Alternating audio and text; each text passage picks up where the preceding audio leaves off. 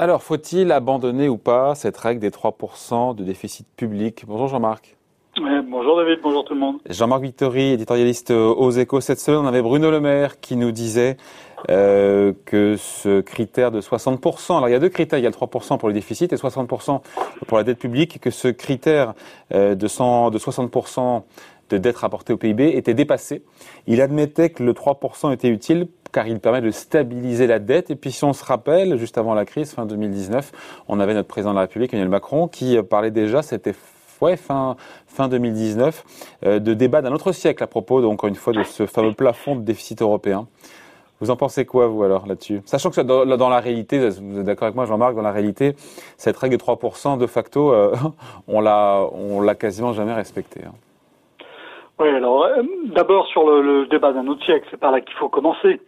Euh, cette règle, elle a été fixée dans les années 1980, non, euh, sur un coin de, de, de papier, hein, ça a été bricolé. À l'initiative de la France d'ailleurs. Hein. À l'initiative de la France, hein, qui voulait déjà montrer qu'elle était sérieuse sur le plan budgétaire, évidemment. Euh, et donc euh, l'hypothèse c'était qu'on avait une croissance de 3% par an, euh, une inflation de 2%, tout ça ça nous faisait 5%.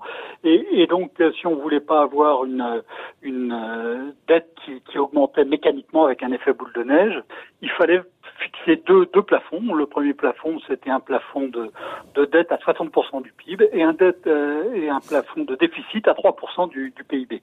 Et ça, c'était il y a 40 ans. C'est une époque qui est radicalement euh, différente, ne serait-ce que parce que le coût de l'argent a beaucoup diminué depuis. Euh, Donc cette règle, si elle avait du sens euh, dans les années 80, début 90, est-ce qu'elle a encore du sens aujourd'hui? C'est ça le sujet. Il y a 15 ans, la dette, le, ratio dette sur PIB en France hein, était moitié moins élevé. Hein, on avait 60%, aujourd'hui on, a 120 en, en grande masse. Hein et, et, la charge de la dette était deux fois plus élevée. C'est-à-dire qu'on avait une, euh, on avait une dette qui était deux fois moins lourde, qui nous coûtait deux fois plus cher. Et tout le débat euh, depuis euh, euh, la crise du Covid, mais il y avait déjà eu évidemment des discussions auparavant, est en train de se déplacer en disant ce qui compte, c'est pas le poids de la dette, c'est la charge d'intérêt. La charge ce qu'elle coûte aux finances publiques chaque année. supportable. Et elle là, pour le coup, elle l'est, Jean-Marc. C'est-à-dire qu'en fait, effectivement, on a deux fois plus de dettes en 15 ou 20 ans. La charge d'intérêt, ce que ça coûte à rembourser chaque année par l'État, euh, c'est deux ou trois fois, deux fois plus faible. Donc on se dit, bah, ça tient.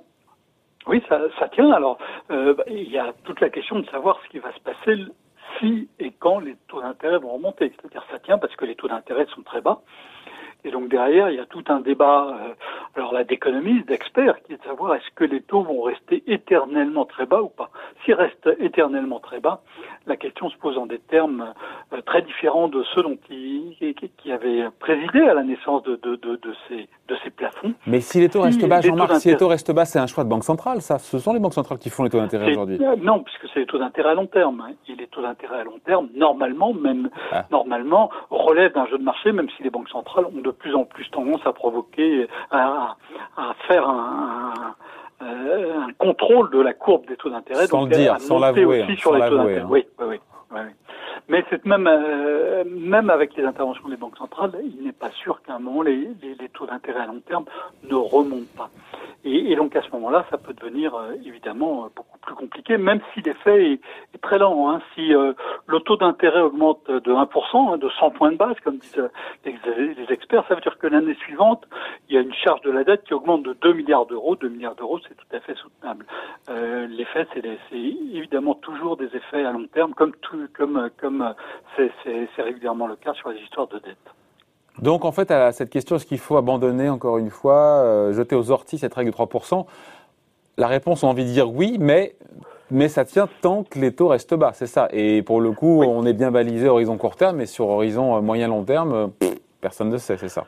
Il y a deux, sur la remise en cause de cet objectif, euh, il, y a, il y a évidemment deux questions. La première, c'est la question financière, qui est celle que vous posez qui est celle des, taux d'intérêt. Si les taux d'intérêt restent éternellement euh, bas à long terme, il faut absolument abandonner cette règle des 3%. Elle est stupide et très nuisible. Et, et ça, à la vérité, on ne sait pas.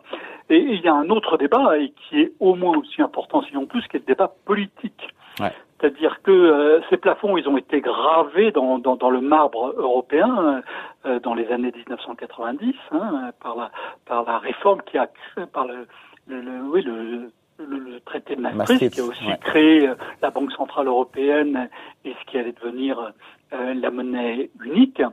Et, ça, ça, a été un accord politique. Et là, la situation est très très différente quand on regarde ce qui se passe en France et, et en Espagne, ou ce qui se passe euh, aux Pays-Bas ou en Allemagne. Et si on regarde les, les perspectives budgétaires à, à moyen terme, hein, le, le, les plus récentes, ce sont celles du, du FMI. Et, eh bien, le FMI prévoit que la France restera au-dessus de 3% du PIB jusqu'en 2026 et 2026 euh, c'est pas qu'ensuite ça passe en dessous de 3%, c'est que les prévisions du FMI s'arrêtent à cette année-là. Euh, et, c'est le cas aussi pour l'Espagne. Mais en Allemagne, dès l'an prochain, le déficit redeviendrait très inférieur à 3%, mmh. puisqu'il serait de, de 0,4%. Euh, c'est la même chose euh, aussi pour, pour les Pays-Bas, pour nombre d'autres d'autres pays. Même l'Italie reviendrait en dessous de, de 3% en 2024. Et donc, on va avoir un jeu politique très compliqué entre Européens, entre les Européens qui disent, vous voyez bien que l'univers financier a complètement changé, il faut abandonner cette règle de 3% et trouver autre chose. Ça, ça va être évidemment porté par la France, euh, la France qui veut toujours faire sauter les règles de, de, de déficit et, de dette publique. Hein. C'est une, constante, une constante euh, de l'histoire depuis que euh, Charles de Gaulle a quitté l'Élysée, en gros. Et, et, et l'Allemagne, et plus encore les pays frugaux, hein, puisqu'il n'y a pas qu'Allemagne, il y a des pays qui sont plus rigoristes que l'Allemagne là-dessus, euh, menés euh, par les Pays-Bas, mais avec avec l'Autriche, avec la Finlande. Ces pays-là euh, ont un avis qui est très très différent de celui qui est devenu la règle générale en France, qui est partagée par Bruno Le Maire, Jean-Luc Mélenchon et sans doute aussi Marine Le Pen. Oui, mais Jean-Marc, la France a présidé le Conseil de l'UE au premier semestre 2022. C'est l'occasion de rouvrir ce débat qui en sait, vous l'avez dit, politiquement sensible, notamment en Allemagne, mais pas seulement. Hein. Ce débat, il va falloir le, rouvrir. Pour l'instant, cette question a été mise sous la table jusqu'à fin 2022. Hein. Exactement. Euh, de facto, les 3% sont suspendus jusqu'à fin 2022, vous avez raison. Pendant, pendant, la crise l'an dernier, cette sage mesure a été prise. Le problème, c'est que, encore une fois, quand on regarde ce qui se passe en 2023, eh bien, il y a des pays qui vont très vite revenir en dessous euh, euh, du, du, 3% et d'autres qui vont avoir du mal. Et, et on va découvrir en France que euh, en 2020, on a fait plein de mesures qui est absolument indispensable pour lutter euh, contre l'épidémie et, et, les mesures prises pour, pour la contenir, hein, les confinements, mais qu'il y a aussi beaucoup d'autres dépenses qui ont dérapé joyeusement. Et, et, euh, et ces dépenses-là, bah, il y a eu des, des, des, mesures catégorielles de salaire, il y a eu euh, des, des, augmentations de budget, et ces augmentations de budget, on ne va pas les supprimer l'année suivante. Et donc ça, ça va peser sur le déficit structurel. Hein. Et, et, donc ça, va, ça veut dire que la France va avoir plus de mal qu'avant euh, l'épidémie euh, à maîtriser ses, ses, ses, finances publiques. Et donc ça, euh, évidemment, ça, le, la France va tenter de, de, rouvrir le jeu quand elle. C'est un combat, c'est un combat qu'il faut mener, qu'on peut gagner ou qui est perdu d'avance en Europe ça va, ça va être euh, très compliqué. Quand vous regardez historiquement, si vous m'aviez posé cette question il y a 5 ans, 10 ans, 15 ans, 20 ans, à chaque fois, on, euh, le, ce qui paraissait logique, c'est euh, que la loi de la rigueur à l'allemande allait l'emporter. Et, et, à chaque fois, ça n'a pas été le cas. Donc, euh, je crois qu'il euh, est très difficile de prévoir ce qui va vraiment se passer. D'autant qu'il y a des élections si ce genre de combat est, est, gagné, oui, et, de savoir si ce genre de, de, de, de combat est gagné ou perdu. effectivement, euh, euh, dans, dans, la négociation, ce qui se passera dépendra euh, du, du, sort des élections allemandes et de la nouvelle ouais. majorité, qui sera une majorité, une coalition, hein, à coup sûr, qui se mettra en place mm. à l'automne prochain. Après, s'il y avait effectivement abandon ou suppression de cette règle de 3%, l'idée c'est quand même de conserver des règles pour assurer ce qu'on appelle la solvabilité, la soutenabilité des dettes publiques. Euh, en gros, on vire le totem de 3%, mais il faut quand même qu'il y ait quelque chose pour qu'il n'y ait pas de dérapage euh, intempestif. En, en, France, en, France, on aimerait bien que ben, on, plus, on, on, arrête de nous embêter avec ces histoires de règles. Hein. C'est vraiment le réflexe français, et c'est encore une fois, c'est un réflexe qui est très largement partagé sur une, euh, par, par l'échiquier politique national.